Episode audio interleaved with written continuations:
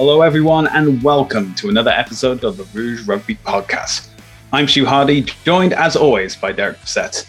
Derek, we've had the return of M L R and the start of the Six Nations, so what else could you have gotten up to over this weekend? Nothing. There's uh, there was literally not a single ounce of time for anything else other than uh, you know, the Six Nations in the morning, and then, you know, it was great to have M L R back. It was a very exciting opening weekend. Um, some really fun results, some surprising upsets. It was a just a phenomenal weekend all around. Obviously, you know, maybe not the best start to the season, or not the you know not the start to the season that the Arrows were hoping for. Definitely not the start to Six Nations your Welsh um, were hoping for. But um, uh, you can't, you know, in the all the excitement of you know Christmas morning, or I guess the start of the Six Nations M L R season, I guess you can't have it all necessarily. I think my mindset is, if there's ever going to be a time where you want to be, you know, on the back foot or trying new things or getting your groove back, it's always at the start, or in the in Wales's case, it's the year prior to a World Cup, as my Irish listeners know all too well, that you don't want to peak the year before World Cup. You want to peak just as the Six Nations twenty twenty-three is starting, and then boom, continuing that stride, you know, right up to the quarterfinal stage. But anyway, let's talk about M L R. Before we talk about the games, we have to talk about a big announcement that came just days before the season kicked off. And that is M L R has confirmed that each match will not only have H I A assessment in line with World Rugby regulations, every game will also have T M O. Now, this is something that we have been begging for, especially last season. I mean, Arrows fans especially, when it was that game against New York down in Atlanta, that very obvious non-grounding forward knock-on was given as a try, and we're just scream. You could hear the screams from Toronto all the way through New York to Atlanta, just saying that. How was that allowed? Yeah, now we've got T M O, and, you know, great to see it in use. Yeah, it was awesome. It's a, definitely a big, it's a big step up for the league. Um, you know, we saw a couple situations throughout the weekend already where it came into use. Yes, and, absolutely. You know, some, sometimes the broadcast kind of showed the replay, sometimes it didn't. But, you know, at the at the end of the day, the the people on the field, that's it's the most important for them to have it. I did love how everyone was so jacked about, so fired up about having T M O until the T M O made a mistake, and everyone's like, get rid of the T M O. Um, just like it, it will be for every ref. But I, you know, for the first weekend of running T M O across the league, I thought it went pretty well. Um, the head injury assessment, there's a lot, I saw a handful of players were uh, really, you know, on social media after we're kind of, you know, tagging a lot of that, uh, that U S Rugby Players Association mm-hmm. afterwards. So it seems like, you know, the players, which is good, because that seems like, you know, the players are uh, getting a say in the league, um, which is always good. But also, obviously, H I A and H I A assessments, it's, you know, obviously super important for, uh, you know, the health of the players. So good to definitely good to see the the league bringing in these initiatives, because it does take it up another level. Just having that ability to review key plays. Like you said, it's like we can go back through last season, and there was a bunch of try. There was some. There's tries that should have been tries that weren't. Mm-hmm. There's tries that were. Tri- uh, there was non-tries that ended up being tries that shouldn't have been. And you know, even there was that bizarre situation too um, when L A played Utah at SoFi Stadium, where there was no T M O, but the officials. It was so using, obvious you couldn't yeah, the, allow it to happen. Yeah, the officials were using the screens and stuff, and and I think we argued back then that it's like, you know, even though that call was right, maybe shouldn't have been allowed to happen because it's not in line with the rules of the league. But now that T M O is going to be at every game, right? If you do end up playing in venues, because obviously some venues in the league are better than others. So, right. Especially if L A is going to yeah. do something like going to SoFi again, but at least all the games from a rules standpoint are played on that even playing field. And, you know, I, I'm excited to see it happen, and it, it was good to see it put to use in the first weekend. Yeah, I think uh, something as well to take note of is that not all the stadiums in M L R have the capabilities of showing um, the T M O replays to the uh, crowd in attendance. So, for example, Starfire oh, Stadium, yeah, yeah. they they don't have a big screen, for example. I know we know, know that York Lions does and is able to show it there, yeah. but you know, some of these other stadiums, maybe not. Maybe um, San Diego's new stadium um, at the car park will uh, maybe not have that screen because it's an athletic stadium. That it's talking about San Diego Stadium. That's something we'll get to later. Um, but something else I want to bring up as well, um, which M L R introduced, is this brand new trade wire. So now every single trade that's happened within M L R between teams, whether it's for um, players' rights, uh, salary cap space, or an international slot, that has now been revealed. And it goes back as far as the draft for twenty twenty-one. So we have now a concrete statement of what has been traded and what for, who's going where, what that constitutes. Now, obviously, when it comes to salary cap space, there's no definitive figure behind that. So we just have salary cap space at the moment, but we do know how many international players teams can field. So the standard before any trade was ten players per team. And it's even been announced um, this week that the Toronto Arrows traded one of their foreign player slots to, I believe it's New England, um, for salary cap considerations. Mm-hmm. Now, even from like a fan perspective, I mean, like we're doing a podcast and we've always been asking like, oh, what's this trade for? Who's this trade for? And now this just answers so many questions. It seems to be a great step in the right direction from the league.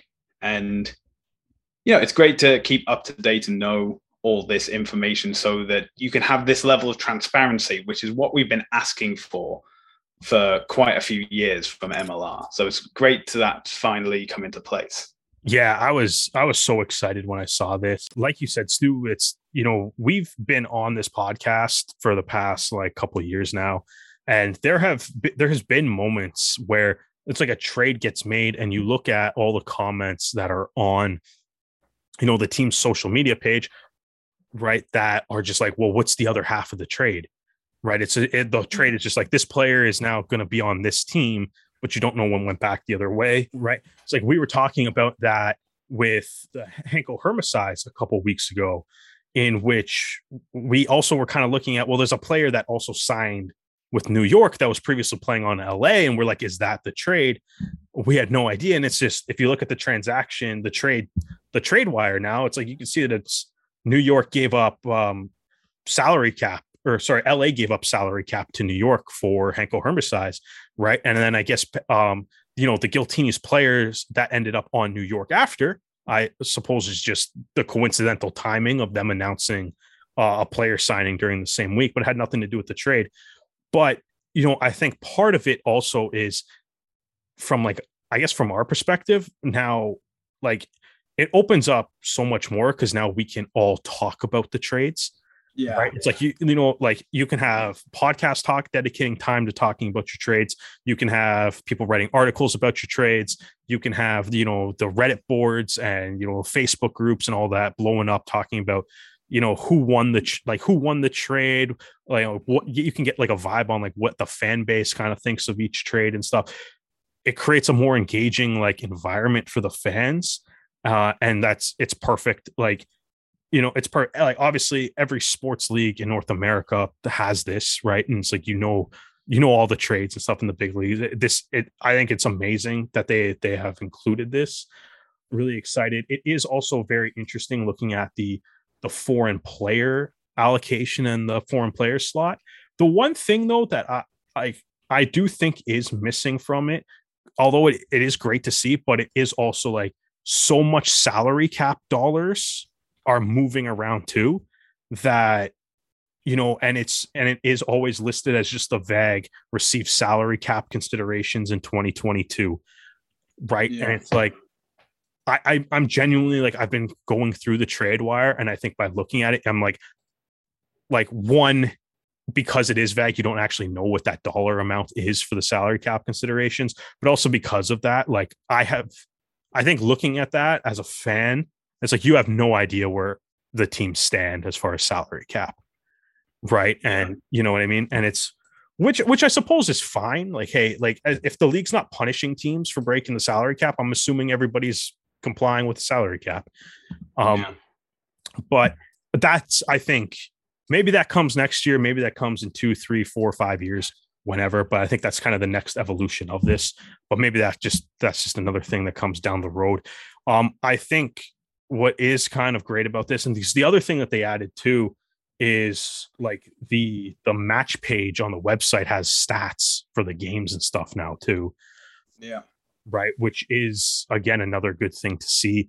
I think, I think ultimately what I kind of, the vibe that I kind of get in seeing this is it, something that it's like, I know we, as fans, we've been like crying for it, and maybe, and I, I feel like it's, it's not that the M L R maybe doesn't want to do it, but it's like, maybe there's cost in doing it. But it's just that there's cost in doing it properly, or there's cost in how they want to do it effectively and stuff. And I think, you know, I think it's like putting out this in these things like the new trade wire, you know, starting to put stats from the game up on the website, up on their app. Um, I like the, I guess the vibe that I got from the league this week in that buildup was that they're listening to the fans and how the fans want to engage in this league. I saw, like, you know, even on Reddit, you can see a couple people trying to take, um, take stabs at creating like fantasy leagues, yeah, uh, which I think is something that fans do want. And stats to me is the first step at that. And obviously it's the same thing too, um, with, say, the partnership that the Arrows have with Cool Bet, right? If you go on Cool Bet, it's like, you can bet on the game. Yeah. And obviously that experience, right? Like right now it's mostly just like money line, who's going to win, who's going to lose type bets that you can make on Cool Bet. Yeah. But it's like, as they add, as the league kind of adds more stats, makes more stats available, that could open up like, you know, more different types of things that you can engage with, like through like something like Cool Bet. Like you can bet on like, you know, how, like how many uh, meters is John Ryberg going to carry for in this game? Right. And you yeah. can like have like an over under and something on that. Um, and, that you know, and that's something that'll obviously come with time. And as the yeah, stats develop sure. and as more information comes out. Absolutely. Exactly. Right. We've got it. to right, we got to talk about it. We got to talk about it. Unfortunately, we've put it off long enough. Let's talk about the Arrows. So before we get into the game itself, it was announced that Mike Shepherd has been named as captain for the twenty twenty-two season, with Sam Malcolm and Lucas Rumball named as the vice-captains. Um, but before the game even kicked off, we were given a long injury list.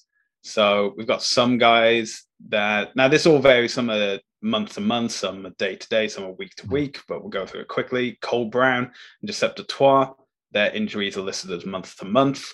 Mm-hmm. Uh, Kobe Faust, Brandon Ferguson, and Denon Robinson Bartlett all have week-to-week injuries. And Matt Hood and the aforementioned vice captain Sam Malcolm are day-to-day injuries. That said, we had the Arrows team out in Tokila to face the Seattle Seawolves, and didn't go the Arrows' way. Final score: Seattle twenty-one, Toronto eight. Now, these are my thoughts on the game. I think that it was a case of death by penalties for Toronto. They there was a lot of errors they made, a lot of easy concessions they had. The main strength was in the forwards pack mm. as opposed to the backs. I think having Sam Malcolm injured is obviously a downside, but it just felt that, especially with Shepherd and Rumball, you know, two guys leading in the forward pack, it seemed as though the backs had no coordination or no backup leadership to have, if that makes sense. So in the sense that there wasn't anyone in the backs that was properly coordinating. I think Ross Brody was trying as much as he could, but there were instances of missed passes that with the centers and wingers just being in the wrong position, which then had either the ball going into touch or just being fumbled around. And then obviously the momentum starts to swing towards Seattle because they've pressed an advantage that shouldn't have happened, really. And uh, Pete Smith was um, interviewed at halftime briefly, and we were saying that, yeah, the boys were you know, angry at themselves for getting them in, into this situation. And, you know, it was, they conceded ten points in the second half. They scored none themselves, although one of the incidents was an interception.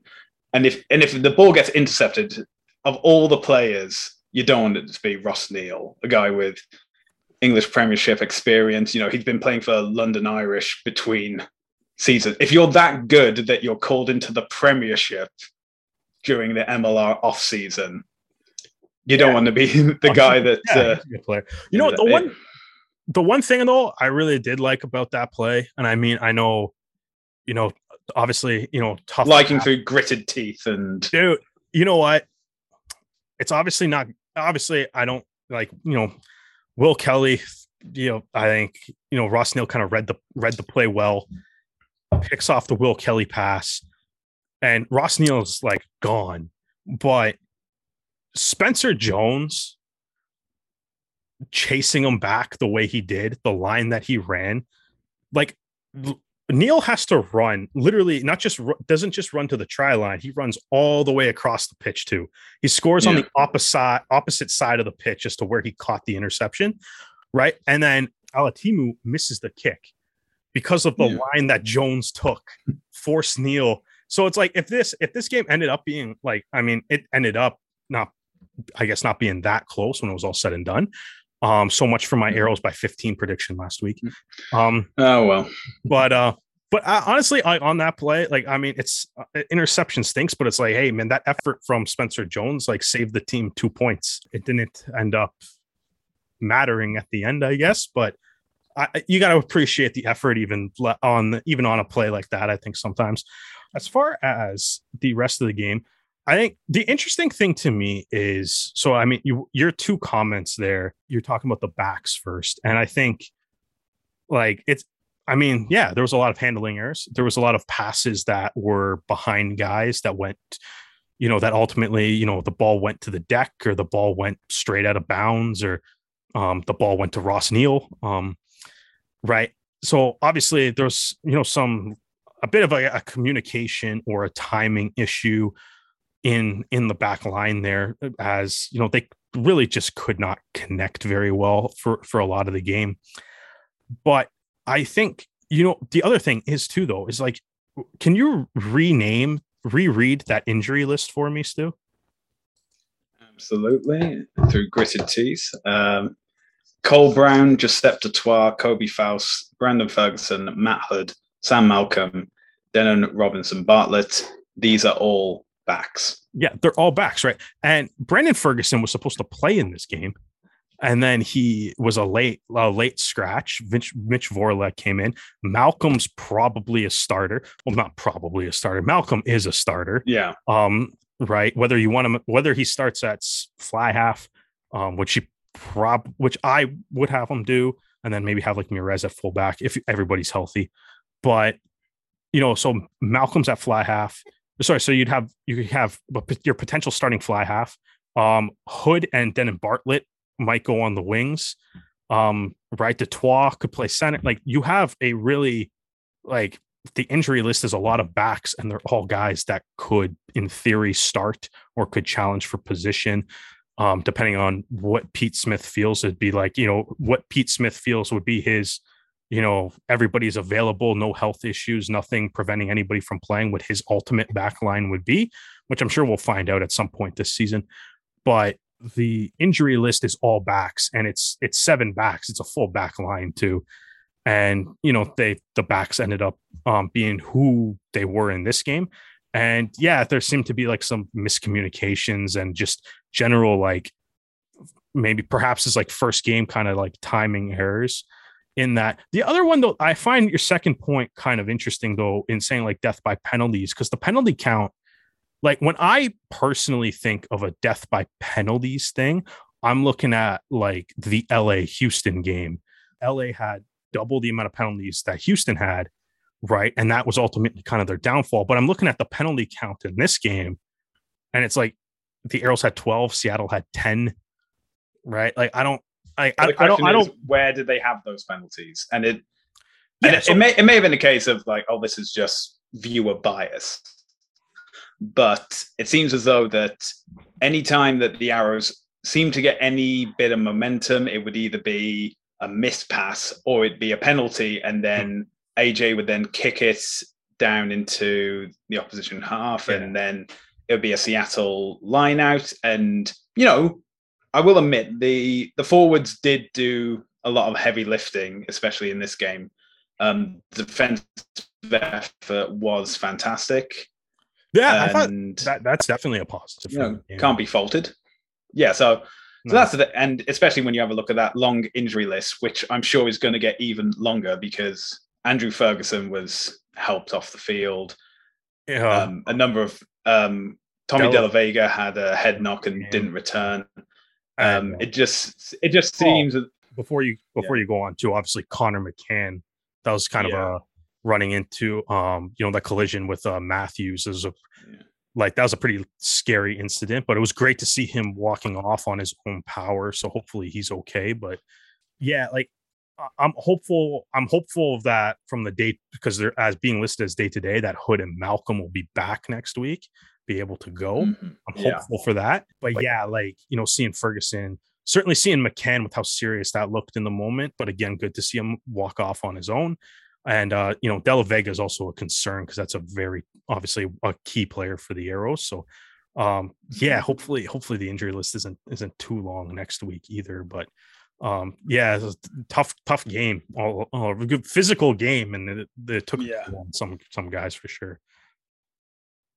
Yeah. Well, it was, it was a game that seemed to be decided by defense. And unfortunately for the Arrows, it seems that over the off season, Uh, Seattle has rebuilt their seawall, and yeah, tr- yeah. I mean, they were obviously able to it was good. prevent a try being scored. Then again, the Arrows were able to prevent a try being scored as well. So yeah, like I thought, I thought both teams, I thought their defense was really good. I mean, I think like like you said, like from the Seattle perspective, I thought like obviously like guys like Landry and Hadding really brought it in uh, in defense.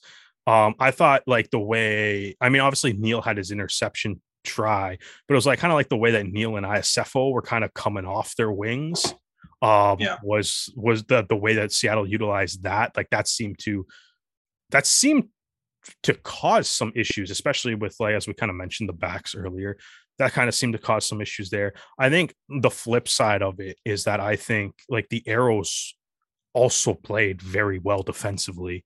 Um, yeah. You know what I mean? You kind of look at, you look at this, the way that, I mean, this game played out, the Arrows, like there's only three tries, right? The, um, you know, the Arrows had one really well-worked try to Fuga, um, with a little kind of like, not quite a one touch. It's a little bit more delayed than the little one touch, but it was a really nice play to get it to Richardson, um, for his first try of the year.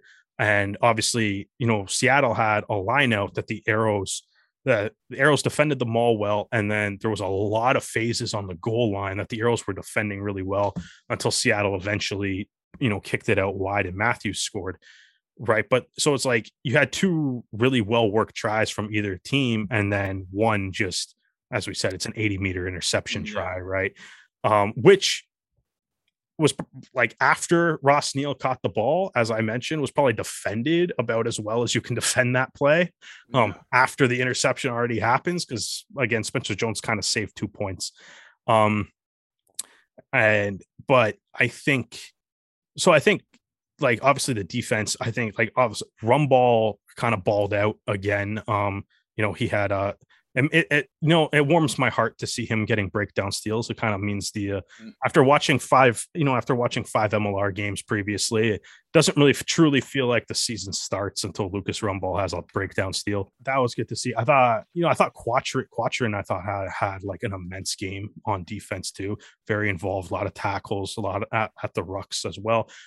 Good in the lineout. Um, the, the lineout too. Speaking of Quatrin, I don't know what your thoughts on this. I thought the lineout looked like really good, like yeah. improved on last year. Um, I mean, having one, Kyle Bailey in the lineout, yeah, but yeah, Bailey definitely helps. helps. But yeah, it's in especially compared to last year. The set piece as a whole, it looked better. Yeah, is so much better. So that's great. But I um, also even think that I remember. You remember like during COVID when the Arrows were doing that classics thing. Yes. Right. And Mike Shepherd was on one. You know, he was asked, you know, what his role in the lineout was. And he yeah. joked that his role in the lineout was to not be in it. yeah, or whatever. But well, like, not be jumping, not yeah, going up. But she, like Shepherd had some line out takes in this game. Yeah, like, he had his knees taped up with like the like the the lifting pads and stuff.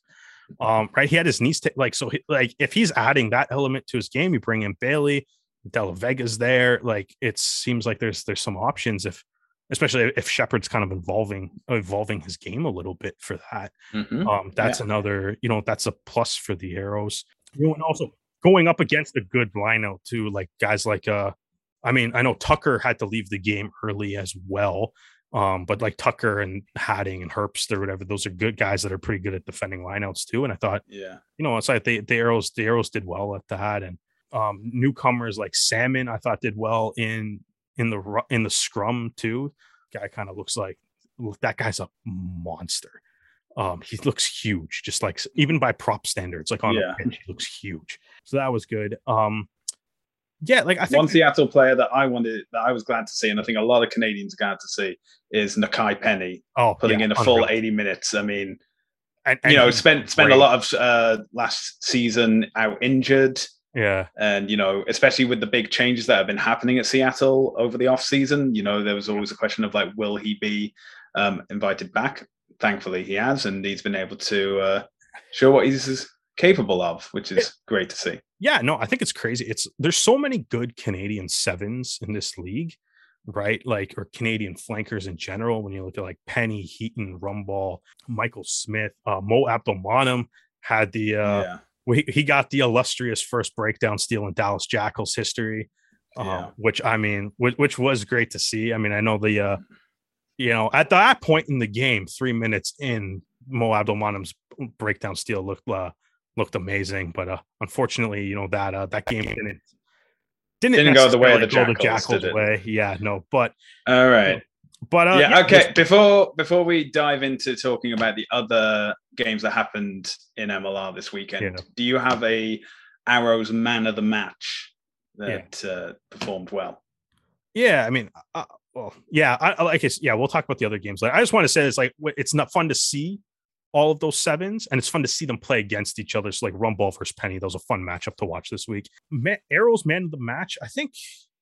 I think for this one, it's like I, I kind of have two thoughts. It's like I want to I thought Richardson played really well, but I think, you know, obviously scoring the try. I think he made some good plays defensively, too. I think, though, I want to give it to Jones.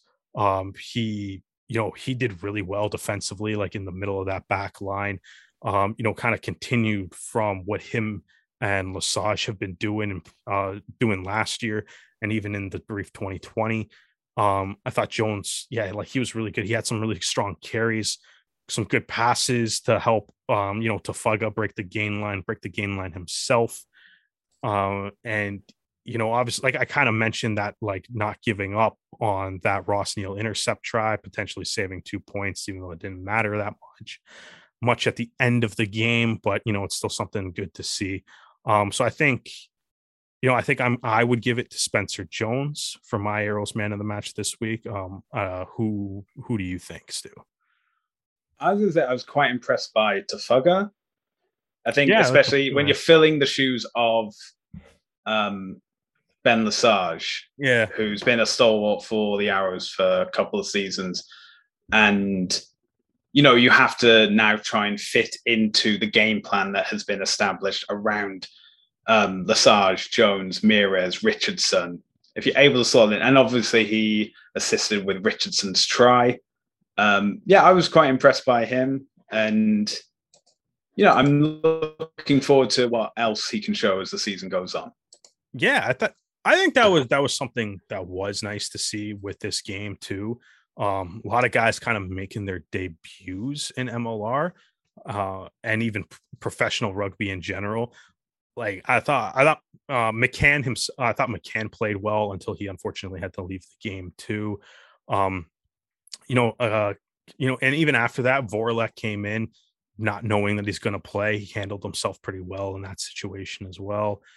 Uh, like James o- James O'Neill came into the game late, so it's like you got a lot of guys that got into their debuts. I liked um, Faleva had, you know, got his the ball in his hands and like. Ran over a couple Seawolves. Uh, so like that was good to see that kind of like ball carrying ability that he brings. So it's like I I, I like your I like your pick and stuff, but it, like it's good to see, you know, the kind of the new guys kind of coming in, making an impact. And I think, you know, it's it's obviously it's a tough loss. You got to look forward to to next week with L A. Um, I don't know. Is, is there anything like what do you, what do you think? Um, like looking at what L A kind of did this weekend, they obviously lost to Houston, and you know, a- a- anything that you what what do you what would you kind of want to see the Arrows kind of like focus on, or like, what do you think's got to get cleaned up next week? Any lineup changes that you're looking for?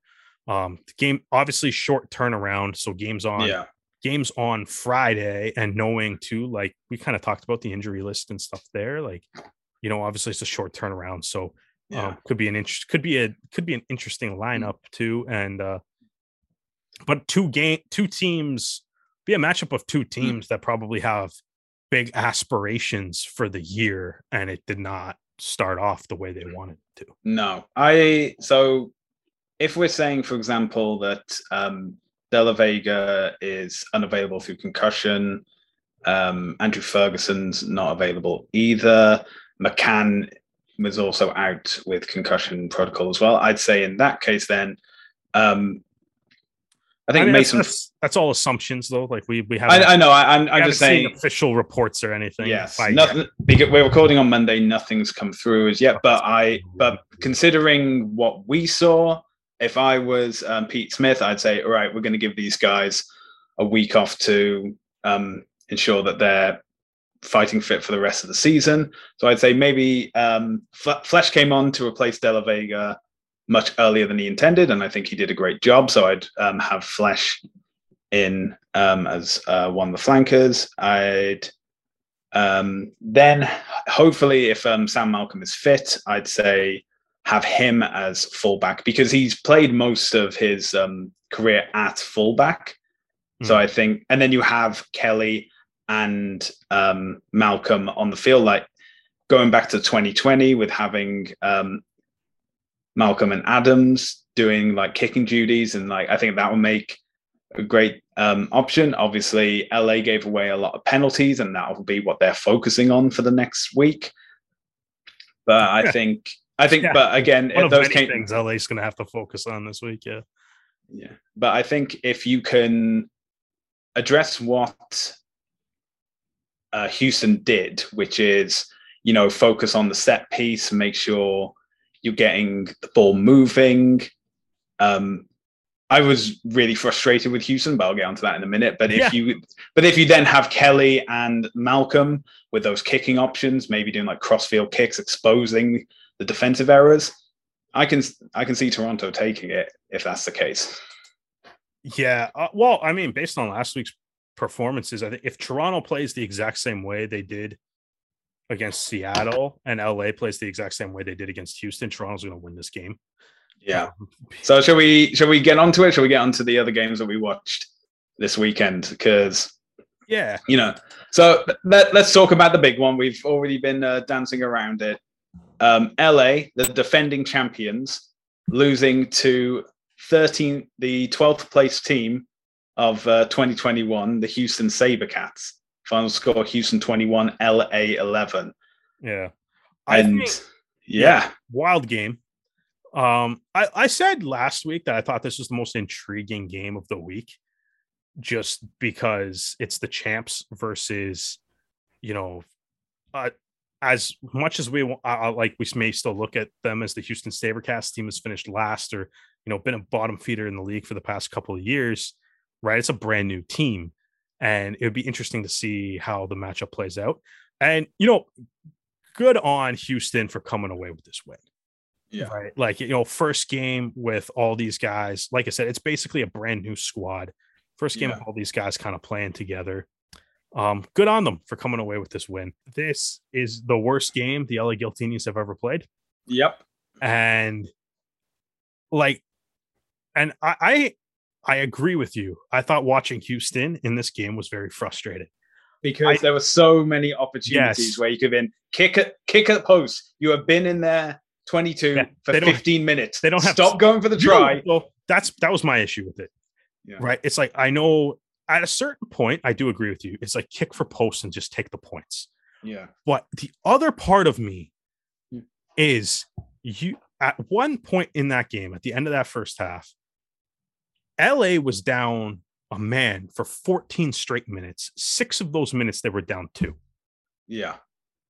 Nothing. You need to score a try. Oh, God. Yeah, yeah. You should score two, maybe. You should yeah. probably score two. You yeah. might ha- be able to score three during that. Yeah. My, like, my mentality when yeah. that happens is if you are down, if you have a two-man advantage and you have a penalty in the twenty-two, mm-hmm. go for the posts, yeah. have them kick the ball back to you, and with the two-man advantage, go again and no. try again. Because yeah. then at least you can say, at least we had points. Which See, is what Houston can't say. And when they were in the opposition, I couldn't say it at the half, yeah. When they were in the opposition fifteen for sorry, opposition twenty-two for fifteen minutes, and I was screaming, just kick it. And yeah. then eventually they scored the try, and then came the conversion. And after that yeah. conversion went wide, I was like, oh, oh. that's yeah. why you're not kicking. But like, so like that's the thing though. Um I honestly, I don't really have much of an issue with teams trying to score tries first. You know, it's like, I think there's moments of every, uh, in most of the games this week where you kind of looked at it, it's like, oh, you're passing up points to go for a try. You know, I think, I think when teams do that, to be honest, I think there's, you know, watching the Utah Austin playoff race last year, I think has kind of changed my perspective on this a little bit, where it's kind of like the, you know, obviously you want to win the battles, but your goal is to win the war. Yeah. Right. And scoring tries at the end of the day helps you win the war. Right. Because it's like the the league as a whole, big picture, if you're looking at the entire season, obviously you want to win the game that you're currently playing. But the entire season is the league standings reward tries. It doesn't reward penalties. Right. So it's like I understand. And you watch the, you know, Utah and Austin, who had similar records.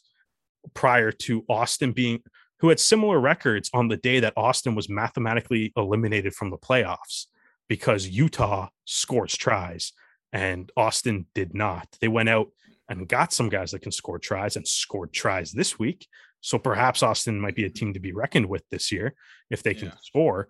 But like that's the way the standings works, right? You score tries. So I understand mm-hmm. teams wanting to score tries in those situations, but like, I just can't help but look at Houston and be like, a better team with the way that L A played, the amount of penalties that there's L A. It's like, you can look at that and be like, L A's playing good defense. And I think everybody, everybody, you might not like it, but everybody takes that trade of taking so many penalties that you go down two guys.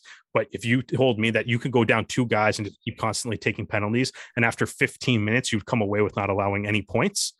Like everybody takes that trade. Because you didn't give up any points, right? But I think if you look at that, the way L A played, I think a better team buries L A yeah. in that situation. Absolutely. And I think perhaps even Houston on a better day, maybe if this is later in the season and that team has more time to gel, perhaps Houston on a better day buries L A in that too. Yeah. But I don't think I don't think either team played all that well in this There game. Was a tweet um, by Brian Ray um, talking about this weekend. And saying that he feels as though every team should have had another week of preseason, just I mean, uh, yeah, that, out the crack. Well, I mean, so, that, goes, yeah. that goes back to our theme for the past couple of weeks. So the M L R needs to do preseason better because um, it's like the first the first games always kind of feel like that kind of vibe to it. Um, yeah, but yeah, like yeah, I, I don't I don't know. It's it's one of those things where it's like, um. I think it's it's interesting to kind of see L A kind of start the season with the worst game they've ever played. But at the same time, like Houston didn't do anything in this game that makes me nervous or yeah. makes me scared of Houston either. Um, yeah.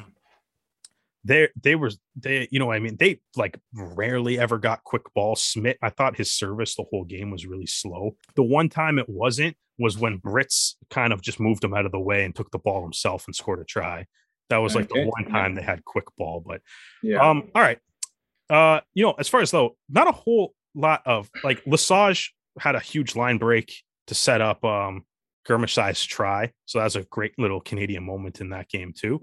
Um, and uh, you know, around the league, uh, yeah. Aside from let's, let's talk about a few uh, other yeah. games, not just devoting to Houston and L A. It's the most interesting uh, game of the week, but yeah, it was. But let's uh, let's try another. Let's talk about like the first game of uh, the season, A T L versus D C, and This started out as a close contest, and then in the second half, A T L just hit the accelerator pedal on their steamroller and just rolled over D C. Yeah. I mean, you know, um, Della Vega Mendia um, seems to be in a great addition for yeah. Rugby A T L. Um, obviously, like uh, Matt Heaton and Connor Keys, great to see them back in the squad. And for D C, you know, I think Danny Tusitala is coming into his role as captain really well. You know, he um, scored the first try for his team as well. And I think Doug Fraser was fantastic on the wing, you know, coming in sometimes as like a wing center option when available. But, you know, you know, we obviously uh, guests on the show, we're obviously big fans of him. But uh, no, it was actually really good to see him out there performing. Yeah, I thought... And, I agree. I thought Fraser played really well. Um, he, you know, you know, it, he was able to gain plenty of meters every time he touched the ball. Seemed to be making something positive happen. And like you said, you know, kind of had some some good plays on defense as well. Uh, Matt Heaton played like Matt Heaton, which you yeah know, is is just great to see. We kind of talked about some of the great sevens that are in the league um, a little bit earlier, so that's obviously excellent to see too. Keys good as well. Um, like I said, I think. I think D C might struggle this year, and um, this game didn't really do anything to kind of ease my concern about the squad. Uh, um, but, um, you know, good on Rugby A T L too, man. Like, I mean, we talked about, you know, all kind of the off-season stuff or all the behind-the-scenes, off-pitch, you know, things that this squad is kind of dealing with. So good on them for coming out and putting up a big number in their opening week too. Yeah, and unfortunately, because of the timing schedules of um, – three of the games on Saturday. It's like the Austin Dallas game um, started, and then an hour later, Houston L A started whilst that was still ongoing. And then the NOLA New England game started an hour after Houston L A's kickoff. So I was there going from like one game. As, as soon as the uh, hydration break occurred, I was like, okay, which game are we going to now? I was just saying, I have I should, one, that one. I should, I should have taken uh, a picture of it. I got like... I got my laptop. I have a second monitor hooked up to my laptop. I had a tablet and I had like a T V just to kind uh, of co- try. Someone's to prepared. Yeah, exactly. Preparations and stuff. And then like I could look at my, I could have turned my phone on too. Like just from where we're recording the podcast, what I'm looking at right now, I can see like six screens. Or whatever. And you're, they, you're basically like one yeah. of those uh, bankers on like the stock market. It's just like, yeah, but it's just, it's, but, just, but it's all it's rugby. Just, So yeah, it's just rugby stuff. It's just rugby stuff. And then, oh, okay, we'll just redo it. Yeah, yeah. So, and uh, obviously, so New England, NOLA, um, all, you know, pretty important kind of Canadian content game here. Uh, Eric Howard, obviously, you know, he scored a try. Um, just him and Mitch Richardson, as far as Canadians finding their way across the, the with the whitewash this week. And, you know, Foster DeWitt making his M L R debut wearing the number one jersey. He played like seventy-six minutes in this game. Uh, so as a as a front rower making your M L R debut, outstanding. That's just outstanding. So uh, good on him. New England coming away twenty-four to thirteen um, with a twenty-four to thirteen victory, and um, yeah, and uh, yeah. So that's you know that was a great game to see. And then you know the weekend kind of wrapped up with uh, San Diego beating uh, Utah. Or I guess the weekend didn't wrap up. The weekend wrapped up with the Arrows game. Uh, San Diego beating Utah thirty-one to twenty-nine. Um, as you said, Pryor was Emerson Pryor, draft pick on the bench, but did not play. And uh, you know, Peter uh, Peter Smith, or sorry, Michael Smith came off the bench for uh, for San Diego late in the game too. Well, speaking of San Diego, they have been making moves in the offseason. And if uh, Legion fans weren't happy about them being at a car park for this season, I think they'll be pretty happy with the news that has come out that they will be moving to Snapdragon Stadium for the twenty twenty-three season. Now, the stadium's currently being built. It's hoping to be finalized by September of twenty twenty-two, so obviously after the M L R season and in time for football season for San Diego State University. Um, and that means there'll be no conflict between Uh, football schedule or soccer schedules and the M L R schedule. So he's hoping, fingers crossed, that they'll have uh, rugby lines on the field, but that is yet to be seen. Um, from the videos I've seen of uh, Snapdragon Stadium in the planning phase, looks fantastic. It's a thirty thousand seater stadium, you know, maybe a bit too big for M L R at the moment, but obviously there's room for growth there. And the stadium itself has the option to be expanded for fifty-five thousand seats, which, you know, will be aimed for the um, university football crowd.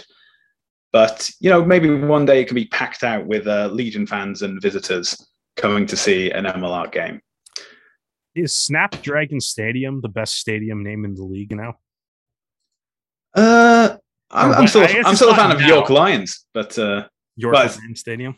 Well, yeah, I mean, if we're going to be technical about it, it'll be possibly one of the best names for the next, for next season year. Stadium. Next year. Um, but that is... Sil- yeah, Silverback be- Park is pretty cool, or uh, Silverback Stadium.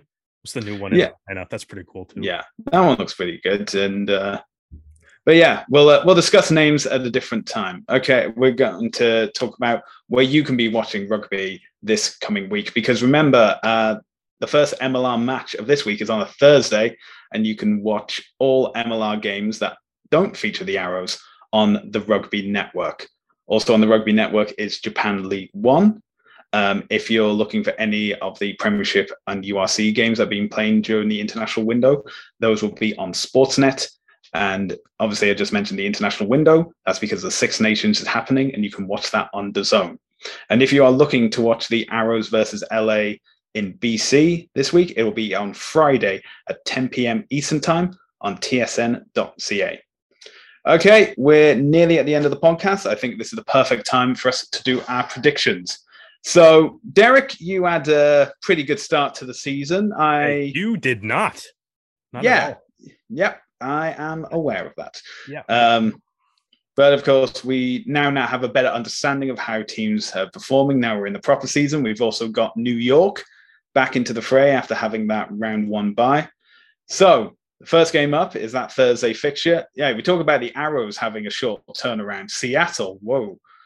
Yeah, at least yeah, they're playing yeah, at home. Just a couple of days. I know it's it's kind of one of those weird things where it's like I kind I kind of like having the uh, the midweek games. I think it will be fun, but uh, that's a quick turnaround for for uh, the boys here. But hey, man, if N F L players can do it Sunday to Thursday, then uh, I, I think the M L R can pull it off too. Okay, um, so do you think it'll be Seattle or do you think it'll be Utah? Who's at home? Seattle. It's all Seattle. Uh, you know what? I might have some fun. Let's uh, let's see if the Seawall holds up to the uh, the best one of the best offenses in the league last year, just for fun. Why not? Let's go Seattle. Okay, I am gonna have to agree with you. I think whilst Utah did put in a good, well, Utah put in a good performance, but it's always been the case of defense wins championships, and it'll be the thing that wins match. And how do you win championships? You have to win matches. So I think Seattle will, obviously being a, a short turnaround doesn't help, but being at home definitely does.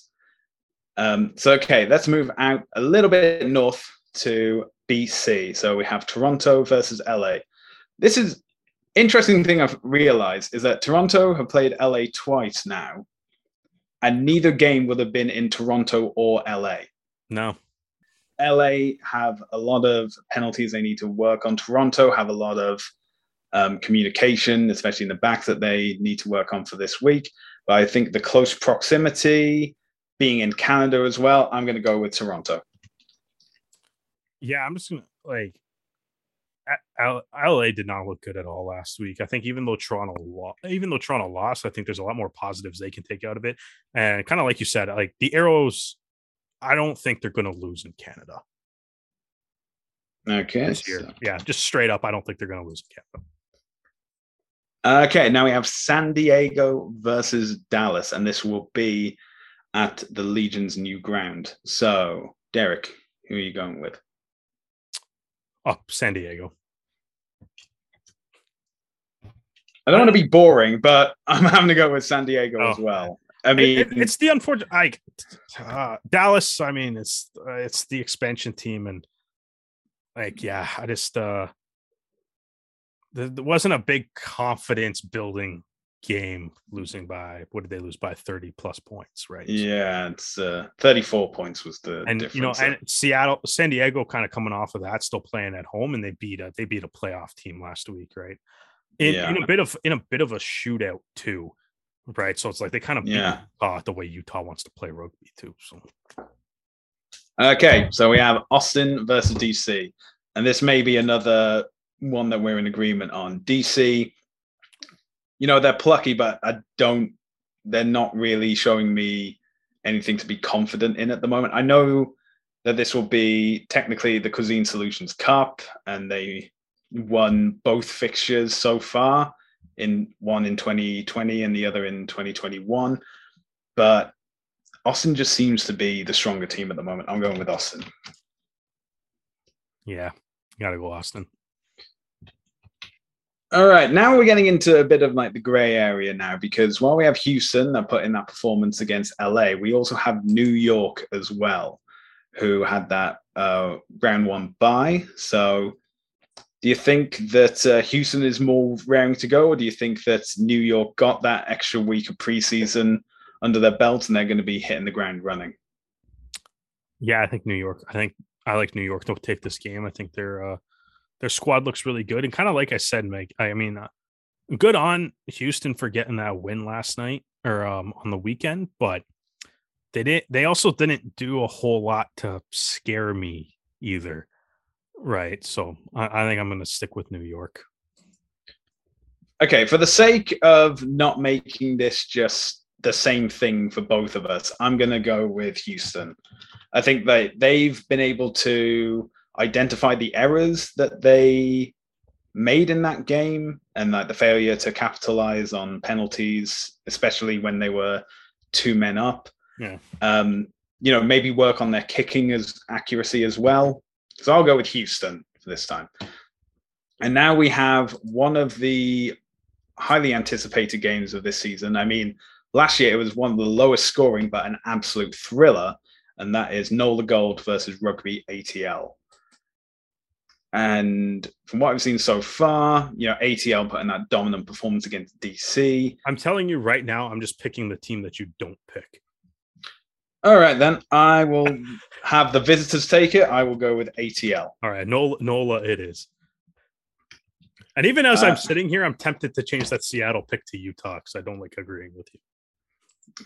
I'm not Dan for crying out loud. Come on. Oh my God. Yeah. But you did lose to the Toonie, right? So I did lose. I think we all lost to the Toonie um, one time or another At last one time season. Or another, yeah.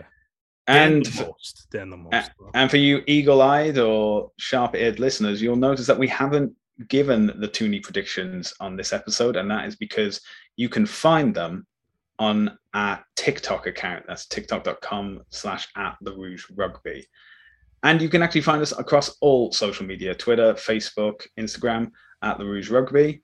And if you've enjoyed listening to this episode, you can listen to previous episodes on Anchor F M, Spotify.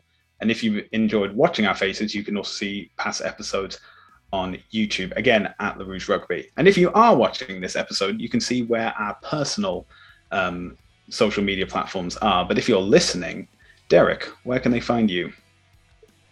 I'm at Brissette the Jet across everything, and I must. I'm. Uh, I'm, very, I'm very proud of you for uh, trying to convince people to uh, go look at this TikTok of you flipping a coin to determine who's going to win rugby matches, and then I hope you also add your sad expression when the Toonie inevitably beats you next week. You have to do the follow-up video on Monday. Terrible, terrible. No, Hate it's it. Gonna be good content, man. It's like a Toonie. A Toonie. If okay, a, boomer a is better at picking rugby matches than you. It's fine. Anyway, if you want to see that um, video of expression, you can find me on my social media platforms on Twitter and Instagram at Hardman, spelled H four R D M A N. Well, that's and it for also, this. Also, e- let us know who you picked this week so Stu can know that he lost to more people.